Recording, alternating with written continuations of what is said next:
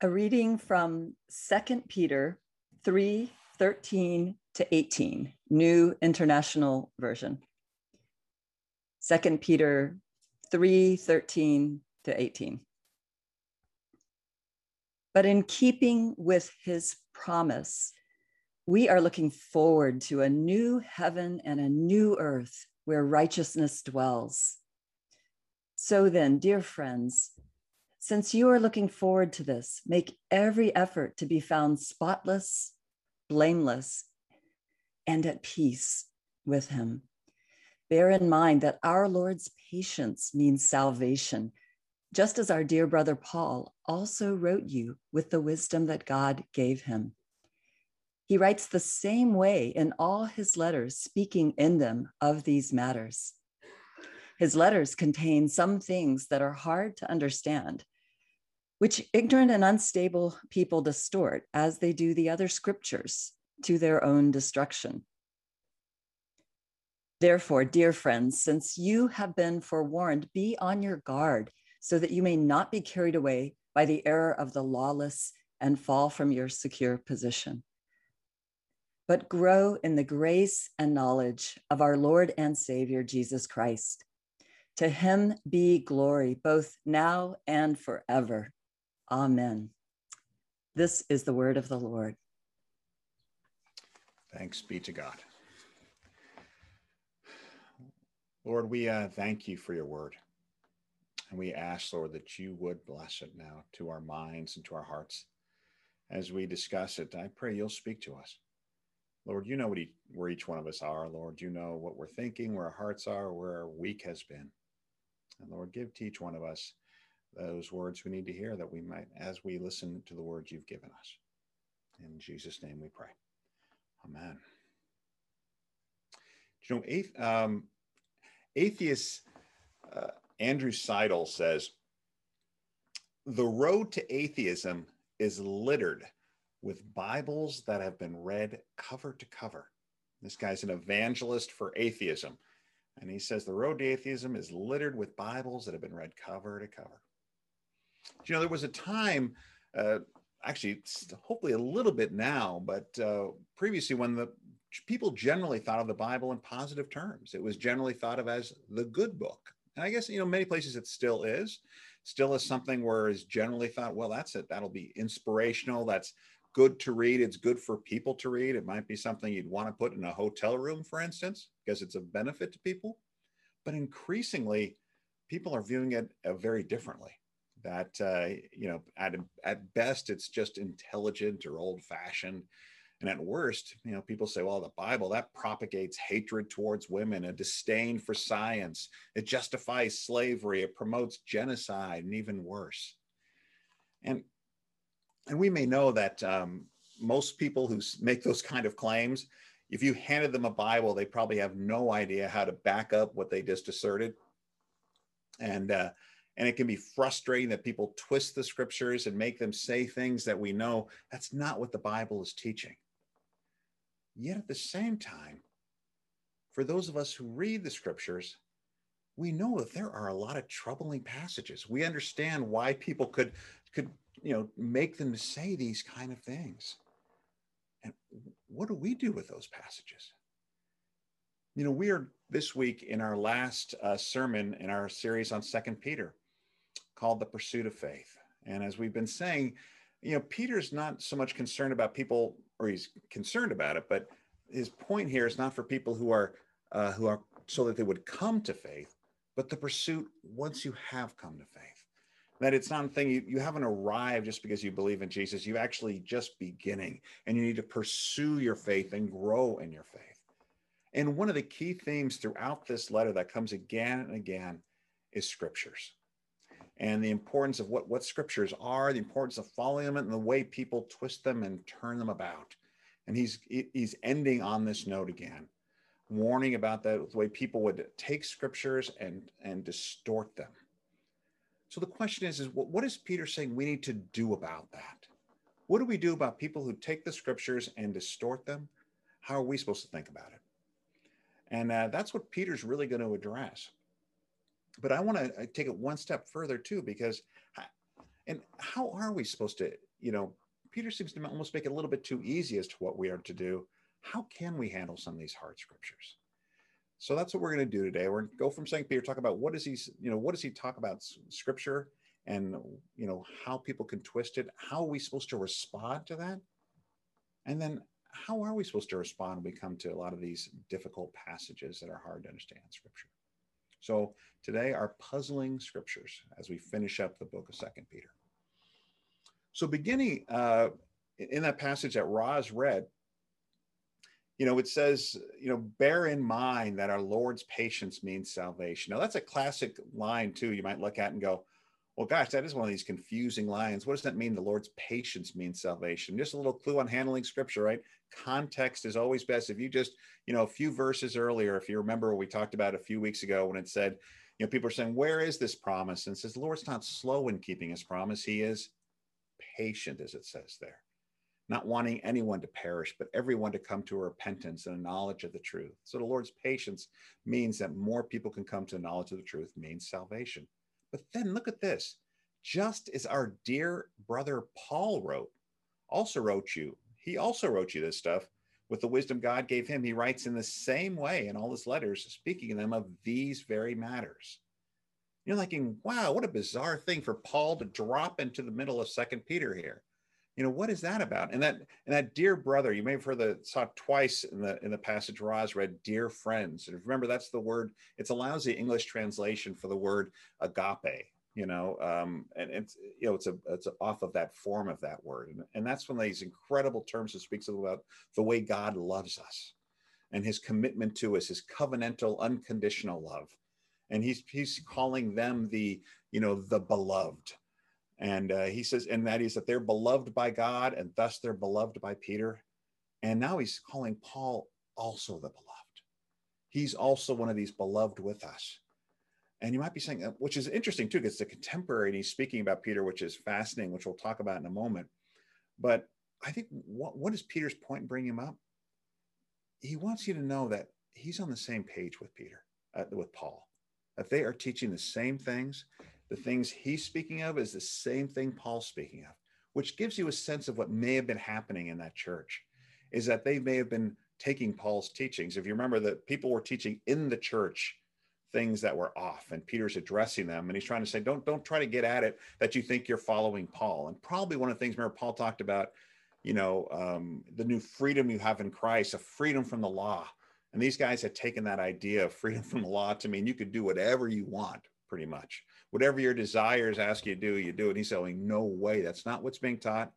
And that's not what Peter's teaching, what Paul's teaching. It's not what I'm teaching you right now, too. But we are on the same page with what we're saying. There's no difference here. He is beloved. We're part of the beloved ones. There's not a conflict between us. He is my beloved brother. But the second piece of what he gets at here, if we, um, again, take a look at that text, he says, you know, he writes in the, uh, his letters contain some things uh, that are hard to understand, which ignorant and unstable people distort. And here's a key line as they do the other scriptures, which is that may seem small to you, but this is a, a really important text right there and line as to how we understand the New Testament as the Word of God. The Scripture's there, that we're talking about Old Testament. And now Paul's writings are being made equivalent to Scriptures here. And this is other a big theme again in uh, Second Peter as he's talking about the apostolic teachings that when you know jesus jesus revelation now is this continuation of scripture and the apostles have this message which they're taking out. And these are foundational passages to the, to the founding of the new testament you know and, and paul and he's talking about paul's letters here as a contemporary as being scripture saying he's carrying on the prophetic that that he's speaking with the words god gave him it's saying and the idea that this prophetic tradition that God is speaking through them, the word of God. And so you see it again here in Paul. So, anyway, really important uh, scriptures for this. But to our point today, what he says about it, and uh, if you just kind of glance at it again, he said some scriptures are hard to understand. Actually, I'm telling Dana this, and I can't remember what the next slide is.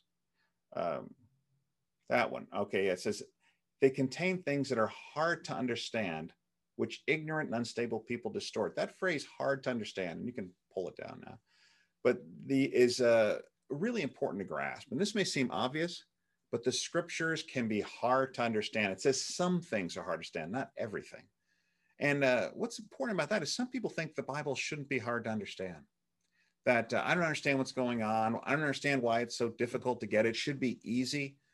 And uh, some people think, well, it's the easiest interpretation of everything is what it should be. If you're trying to get too, you know, academic and too complex with this, you're kind of missing or you're evading what God wants to do. And usually, when you just want a super simple explanation of every text, you're generally reading it from your own cultural context anyway.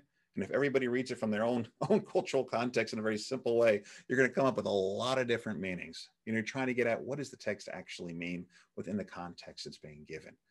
And uh, but the idea that there are things that are hard, and that's okay. I was uh, I remember talking to Bethany, said her small groups uh, looking at the book of Hebrews, and she goes, you know, they could write that book a little easier, you know, or something like that, because it is like a complex book, right? It's hard to understand. But what Paul's saying, one of the problems here is that uh, things are hard to understand, but people will take it as they do the rest of the scriptures and they will twist it. And they'll, the word distort, they'll distort the scriptures. Uh, and so therefore they'll say they're teaching things they're not. And again, this is not stuff, uh, has anyone seen this before? That people take scriptures and distort them, even people within the church, something we still deal with quite a bit. And, it, and he actually lists two kinds of people that do that. He says the people who are um, ignorant and unstable. And ignorant means it's an issue of kind of knowledge and teaching. People don't know what they're talking about and they're confidently asserting the scriptures say. But then this other word is interesting, unstable, which is a different, which is almost like more of a character issue. That, you know, these people are kind of unstable folks who are distorting it. Now, it's interesting that word unstable becomes one that clicks a couple times in a letter. When he talks to us about being on our guard that we may not fall he says, don't fall from your secure position. That's the same word, the op, you know, the opposite. That's don't fall from your stable position. So you are following the Lord, you're faithfully at the stable position. Don't be ah, like unstable. But then he also talks about the, the teachers in Second Peter 2 with eyes full of adultery, they never stop sinning and they seduce the unstable. So these unstable folks get um, who are lured in there. And there's something about that life of stability versus instability, one which is strong and firm in our faith versus one which is wiggly. You can pull it down. Oh, you're right. Dan, Dan knows what I'm doing better than I'm doing. Uh, know what I'm doing. And so that so you ask, well, what is the ultimate? Uh, and here is really what Peter's final word is. Because what do we do with this? We got people who are twisting the scriptures, ignorant people, people who are distorting it, they're luring people, they're seducing people. And he says, Listen, therefore, dear friends, again, that beloved, you have been forewarned, meaning I'm warning you that this is what happens. And that's a word to us, right? This is what happens. Therefore, what do we do? Be on your guard so that you may not be carried away by the error of lawless and fall from your secure position, right? That you, each one of us have the temptation to become unstable don't. Rest in your faith like that. Be on your guard. Know this has happened. Just because people twist the scripture doesn't mean it throw it doesn't mean what they're saying is right. But you grow in the grace and knowledge of our Lord and Savior Jesus Christ, right? This is his key, right? This is a theme of all of Second Peter. This continued, this is this is your pursuit of faith. Continue to grow in grace and knowledge. And remember, if we go all the way back to the start, and you could pull that down now, this is one of these key ideas in Second Peter is that you have what you need to do what God has called you to do, right? He says, His divine power has given you everything you need for life and godliness through our knowledge of Him. And the idea that, you know, through the Holy Spirit, that, you know, God has actually given us what we need to live this life. So we don't need to be fearful when people distort scriptures, when people do this. So we can we can be upset about it. We can do it, but don't get carried away by that stuff. You grow in your knowledge. Remember, make every effort, he says, to add to your faith, right? Knowledge and goodness and self-control, perseverance, and brotherly oh, that whole list up there. That is what the walk is. He goes, that's actually the biggest defense when people mess with scriptures, when they twist them, when they distort them. You know what happens. Don't get chucked off by it, but continue to grow in the grace and knowledge of our Lord. That's a it's a clean statement. So that's his response. What we're to do in that. But I want you know, as we take a part four, so what should we then do when we get these scriptures, which are so hard to understand? And uh, so, anyway, let's let's talk a little bit about that. Off the bat, one of the things we should be secure on is what is the purposes of Scripture to begin with. Sometimes we forget. We think it's supposed to do everything at all. In uh, in a very familiar passage in Second Timothy, if we'll take a look at that, it says, "You have known the Holy Scriptures, which are able to do what? Able to make you wise for salvation through faith in Christ Jesus." Key purpose of Scripture makes you wise for salvation. It's giving you what you need to know to be able to be reconciled to God through Jesus. All right, the, the scriptures are a revelation from Him by which we can be reconciled to God. And it says all scripture is God breathed. You know, there you are, like, you know, God breathed into Adam, He breathes into the scripture. Uh, and it's therefore useful for teaching, rebuking, correcting, and training in righteousness. Why? so that the servant of God may be thoroughly equipped for every good work. That you, again, you have what you need. The scriptures will equip you to do all that God has called you to. And that's a key piece. It, it reconciles you to God and it equips you to live that God, live that life for God in the world. Now you might say, well, okay, I got that. That's the main point of scriptures, right? It's not teaching everything about everything. But but but still, what, what what do I do when I get these weird things? I mean, you know, you come across a scripture and things are disturbing and things are weird, you know, or, or what do I do with that? Where I have no idea how how is that possibly equipping me for life in this world, this bizarre kind of text. And for that, I, I just want to play with a metaphor, which I find really helpful as I think about scripture.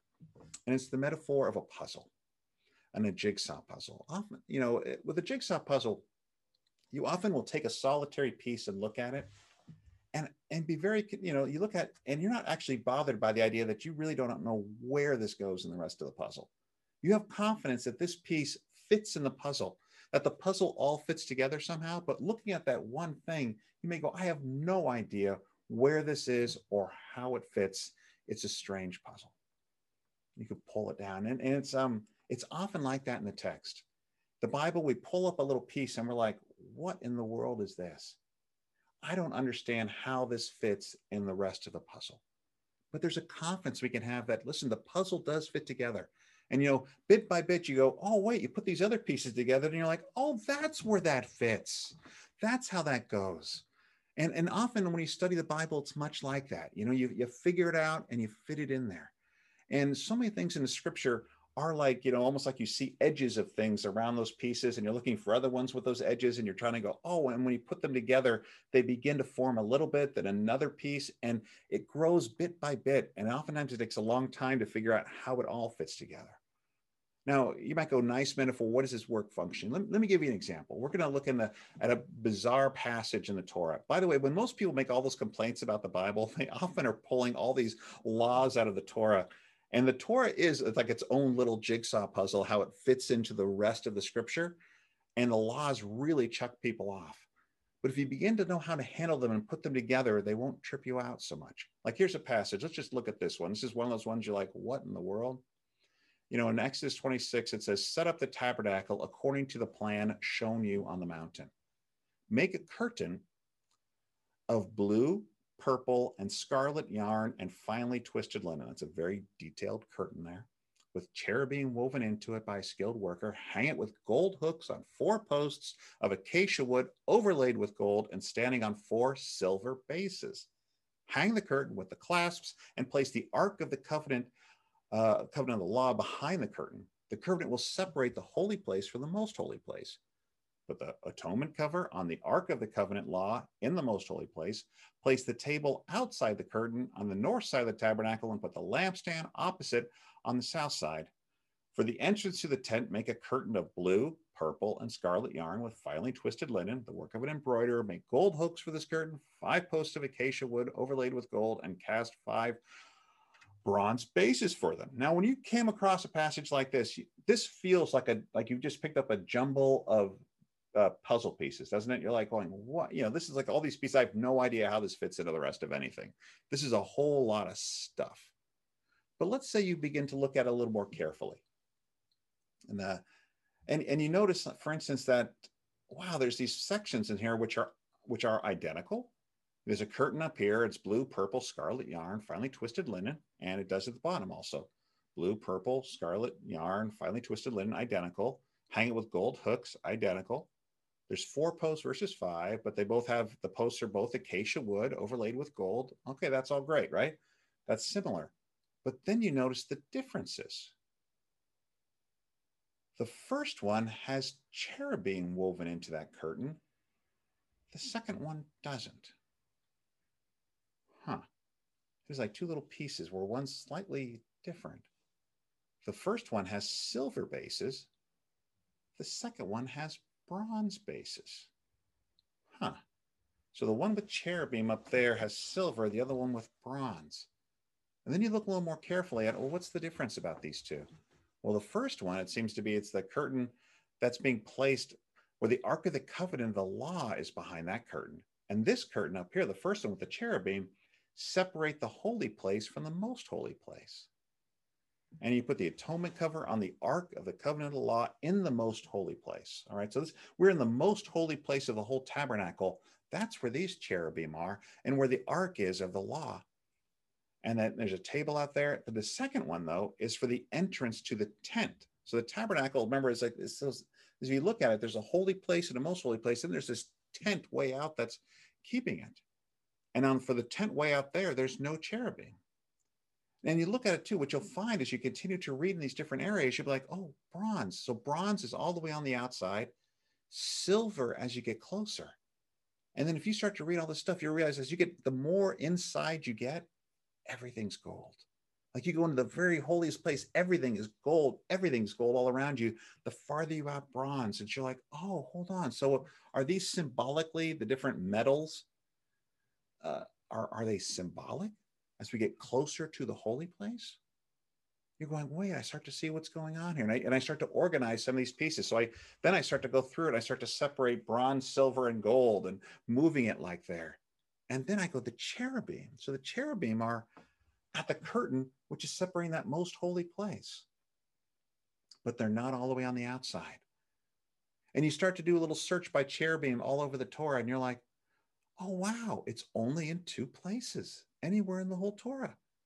It's a few of these descriptions here in the temple where it's in the curtain, and it's also on top of the ark, these big cherubim hammered in, guess what? Gold. But where else they show up? Genesis chapter 3. When they're taken out of Garden of Eden and they are removed from the presence of God, it's cherubim guarding the way. And you're like, oh, I see what's going on. It's kind of like the Garden of Eden over here. And cherubim are guarding it again. And what's inside the most holy place?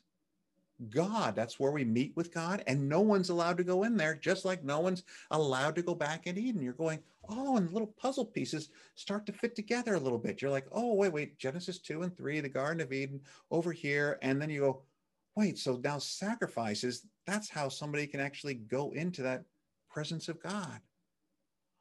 Oh, and then you're reading the New Testament, you'll be reading the, the, the, the Holy Week account this week, and you'll go, when Jesus died on the cross, the curtain in the temple was wrenched top to bottom. You're like, whoa, I just read about that curtain way back in Exodus. You mean that one that separates the people that no one gets in? That's top to bottom? So through Jesus's, so all this is symbolically talking about ultimately Jesus' death on the cross, by which we can have access to God again, and that we get the whole thing in Genesis 2 and 3 can be redeemed and you're going, oh, wait, now the puzzle's starting to fit. Now there's a ton of pieces I haven't put in there yet. There's a whole lot of pieces I can't see how this whole thing fits. But you start to go, whoa, whoa, whoa. I start to see where it is in the puzzle bit by bit. You know, all these weird, um, unclean laws. You know, you're going at those things going, these are super weird. Why is he telling us not to do this stuff? But then you read carefully a little bit and you start going, and remember, differences are a great way to tell. Like, you know, even with puzzle pieces, right? You see little things are differences, not where they're the same. That doesn't help so much, but the differences. And you're going, well, I thought all these things are just stuff you're not supposed to do. But then you see some of them you're not supposed to do are really severe, separate from your people, and, you know, put to death, kind of, I mean, serious stuff. But then there's a whole lot of stuff where it just says you'd be unclean. You're like, what does that mean? And you look at it and go, sometimes uncleanness is just like for the day You know, just yeah, you're unclean for a day, and for stuff you can't even think about doing. Well, I, I touched a dead, you know, my my a, you know a fr- family member died, and I was with them. Now you're unclean. Was nothing. Was he saying I shouldn't be with them? No. You're going, oh wait, wait. So uncleanness is this small thing, which again seems to be symbolically acting to make you somehow unholy, but it's again just a picture. It's a temporary. So it's you mean oh, so it's not this necessarily right and wrong.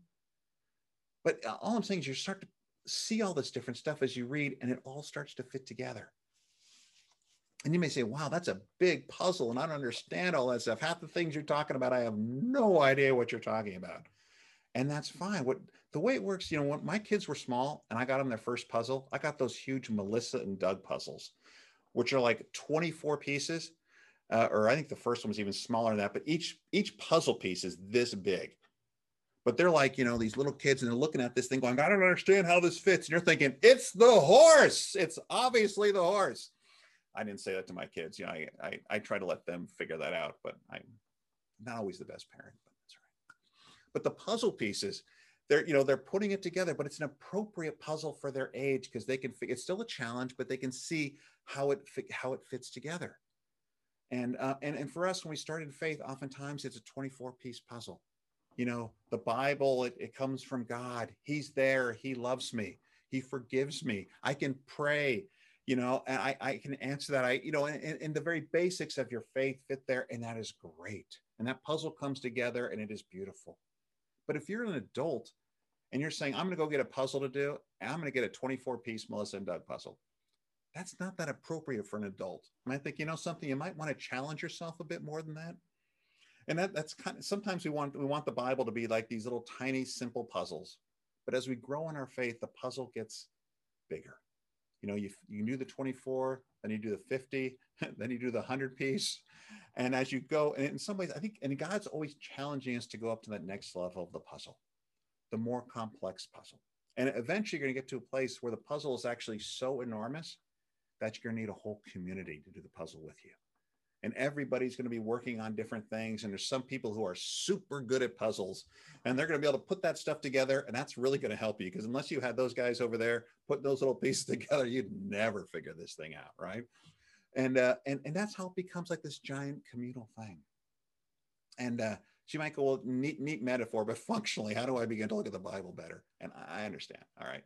You'd be amazed the more you read it, the more you become familiar with it, and, and, and, and take up the same thing. When you get a, you get a, a puzzle piece and you're like, I don't know where it fits. You know and believe for the most part that unless someone's gotten into the puzzle box, it does fit. And it will fit in there.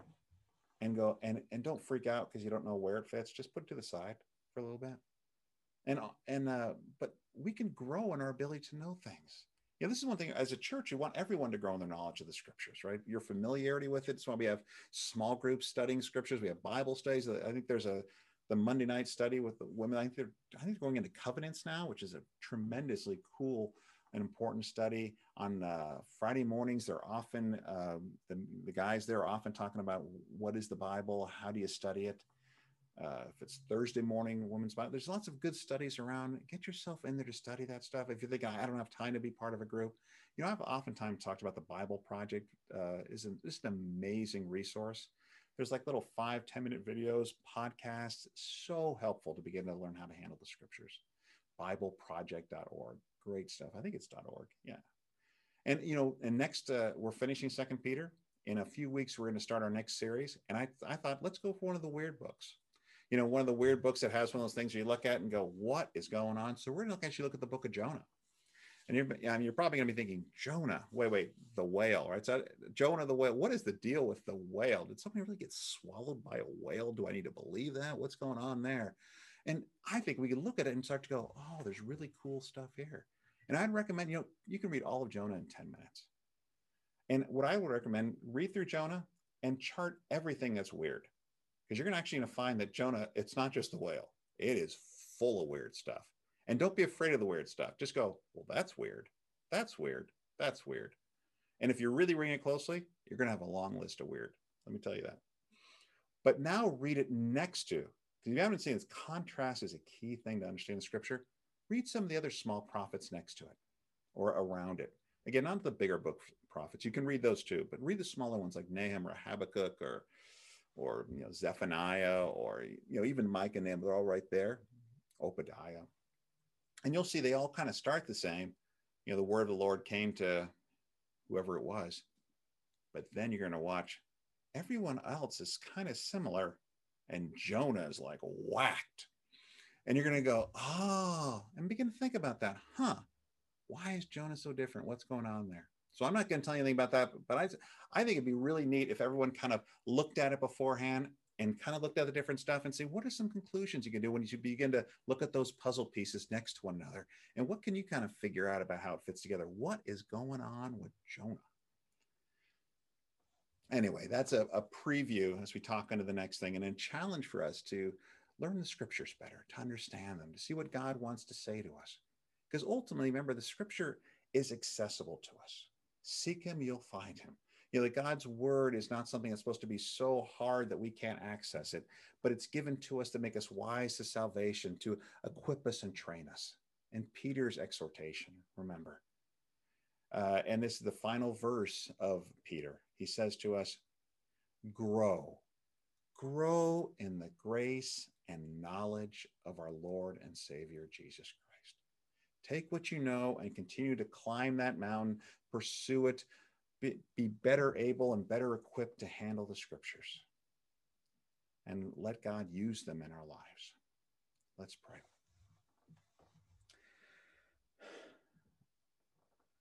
Lord, we thank you, Father. We thank you for uh, your incredible blessings to us. Thank you for your word that you've given it to light our paths that we can walk that you've given us this word that we can connect to you, that we can uh, praise you and exalt you and love you, understand how to live in this world for you. That somehow with your word we are equipped for everything you would have us do. Lord, learn, teach us to handle it rightly and truly, not to be ignorant, not to be unstable, but to be secure in our faith and in following you. We praise you in the name of Jesus. Amen.